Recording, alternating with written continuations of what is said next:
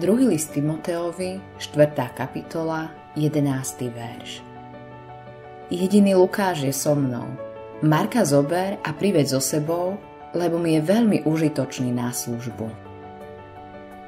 Jan Marek mal slabý štart.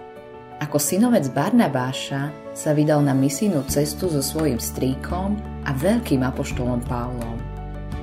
Nevieme, čo sa stalo, ale z nejakého dôvodu si to Marek rozmyslel a chcel ísť domov. A keď sa Pavol a Barnabáš vydali na ďalšiu misijnú cestu, Barnabáš im navrhol, aby Marka vzali so sebou. Pavol však bol proti. Nechcel ho vziať so sebou kvôli tomu, čo sa stalo na predchádzajúcej ceste. Marek však nakoniec dokázal napraviť svoj vzťah s Pavlom pretože v druhom liste Timoteovi 4.11 Apoštol napísal Marka zober a priveď so sebou, lebo mu je veľmi užitočný na službu.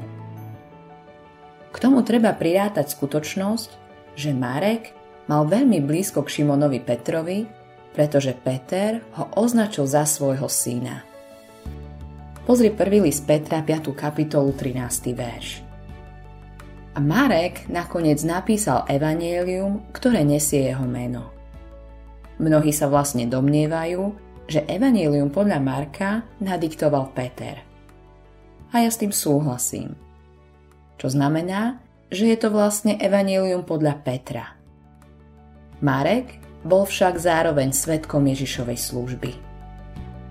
A keď pánov aniel vyslobodil Petra z väzenia, Biblia hovorí, že Peter sa objavil v Markovom dome, kde žil so svojou matkou Máriou. Pozri skutky Apoštolov 12. kapitolu 12. verš. Marek bol v epicentre mnohých neuveriteľne významných biblických udalostí. Áno, v istom okamihu mal obrovský neúspech, ale znovu sa rozhodol a skončil ako autor Evanielia v dobrej viere. To je dosť veľký rozdiel.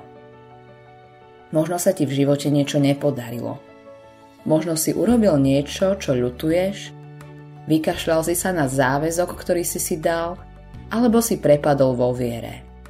Vec následovné. Tvoj neúspech sa v skutočnosti môže stať novým začiatkom.